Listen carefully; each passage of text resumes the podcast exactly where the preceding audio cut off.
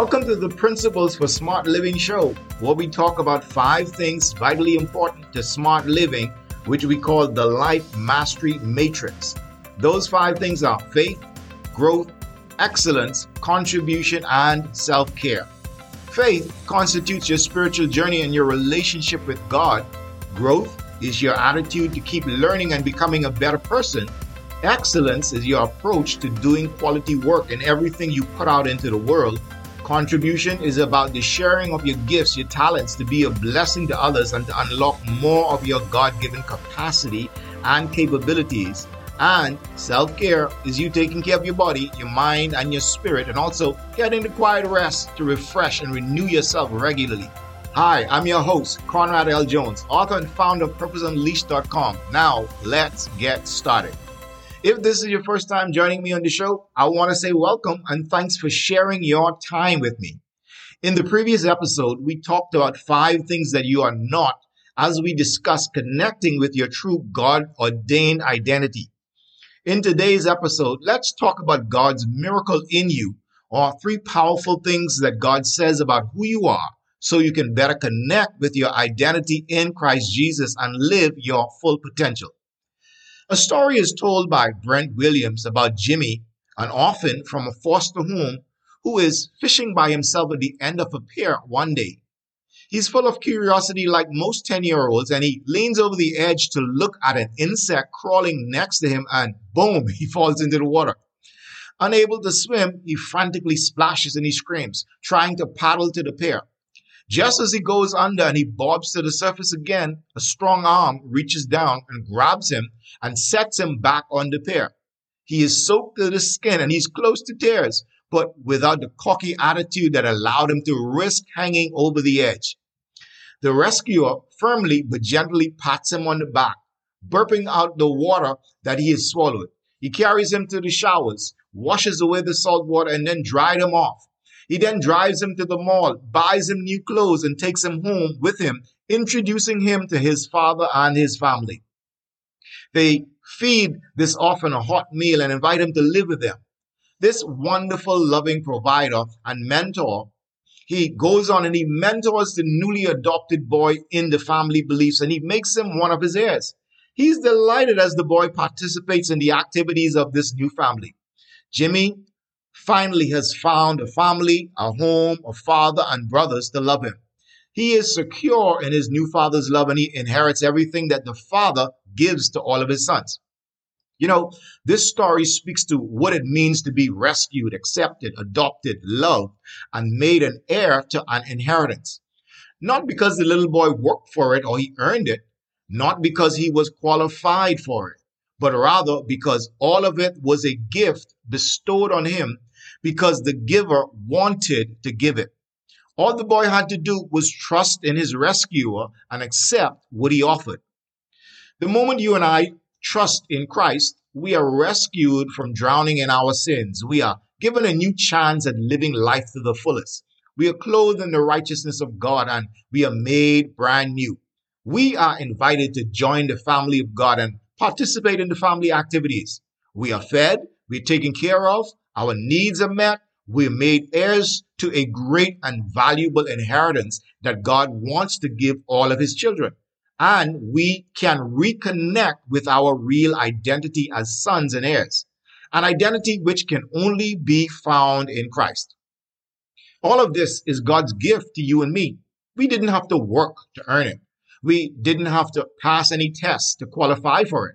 All we had to do was believe and trust in Jesus Christ, our rescuer, and he took care of everything else. Now, isn't that wonderful? The little boy was no longer an orphan. He was no longer alone because his rescuer adopted him into his family.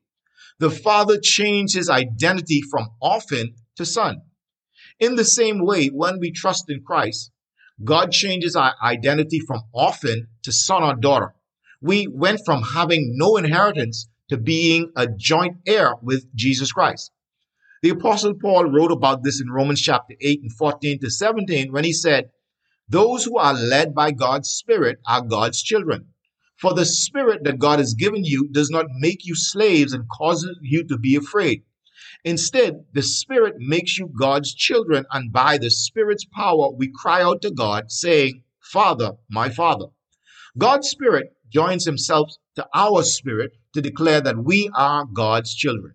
Since we are his children, we will possess the blessings he keeps for his people, and we will also possess with Christ what God has kept for him. For if we share Christ's suffering, we will also share his glory. Here are three simple confessions in connection with your new God-given identity that you should know and constantly speak over your life. Romans ten and seventeen says, so faith comes from what is heard, and what is heard comes through the message about Christ. So hearing God's word spoken over your life is the best faith-building device there is. And when you speak it, an even deeper connection is made in your spirit. So identity confession number one is, I am a new creation in Christ Jesus.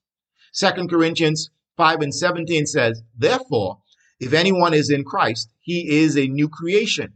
All things have passed away, and look, new things have come. We have two great truths here. One is your position as a believer, that you are in Christ. And the other truth speaks to your character and your identity, that you are a new creation. The Apostle Paul says that because you've been joined to Christ, all things have passed away and new things have come. The word new in this context is derived from the Greek word kainos, which means three distinct things. It means one, new in quality, two, fresh in development or opportunity, and three, not found exactly like this before, unique. This means that as a new creation in Christ Jesus, there is a new quality of life. There's a new character and new nature flowing through you. Your life is open to fresh opportunity and development. You can literally become, do, and have all that God says belongs to you. And you are unique and totally different than you were before. There is nothing about the new you that can be compared to the old you. You are completely brand new. Knowing this, you can confidently declare, I am a new creation in Christ Jesus. The next identity confession is, I am delivered. Colossians one and thirteen said, the Father has delivered and drawn us to himself out of the control and the dominion of darkness, and he has transferred us into the kingdom of the Son of his love. There is a modern parable used as an insightful video illustration by bluefish t v dot com, which examines the life of a man searching through the false promises of other religions and finding his salvation in Christ. The parable goes like this. A man fell into a hole. He fell into a hole and he couldn't get out. A traveler passed by. He told the man to meditate, to purify his mind, and when he reached nirvana, all the suffering would cease.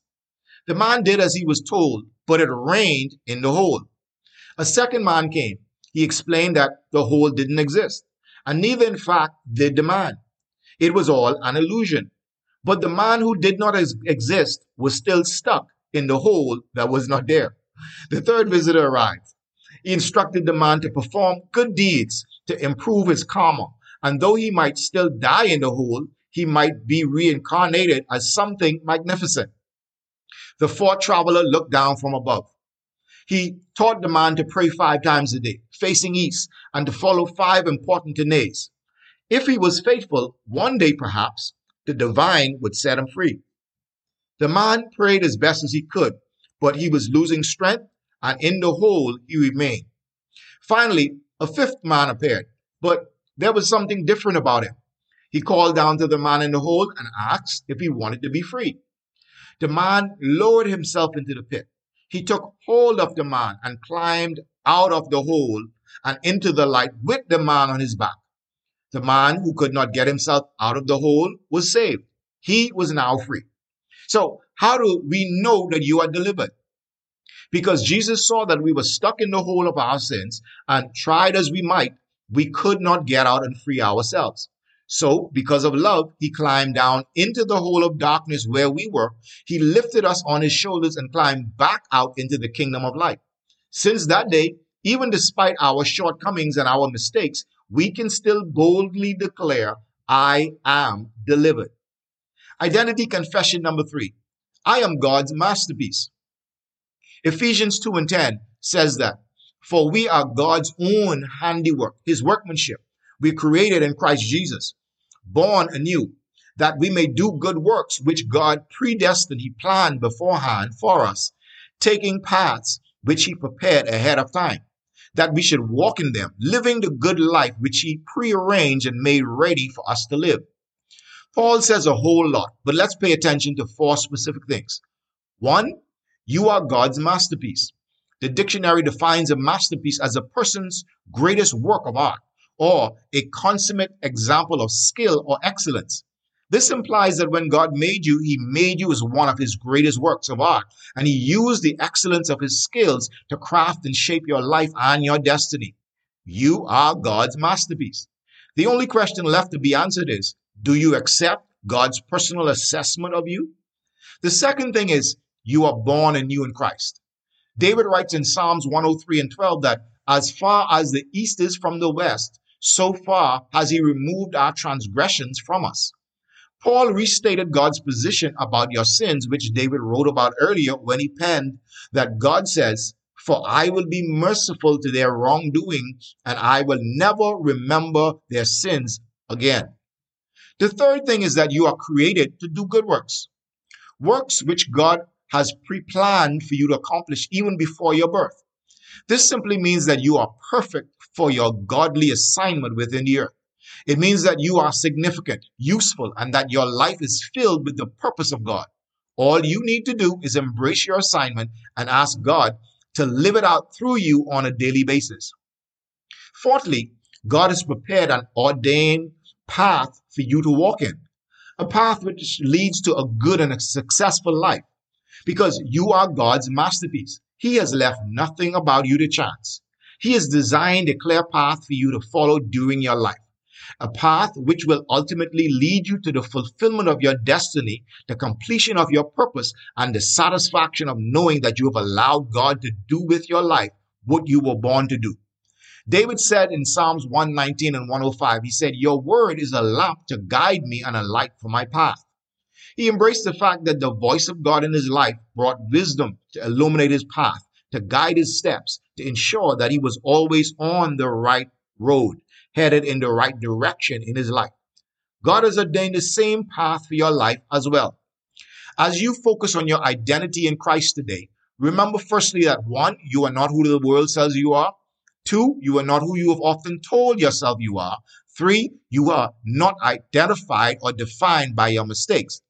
The next thing to focus on in your life is that you are who God says you are, and according to God's word, Second Corinthians five and seventeen, you are a new creation in Christ. Colossians one and thirteen, you are delivered. Ephesians two and ten, you are God's masterpiece.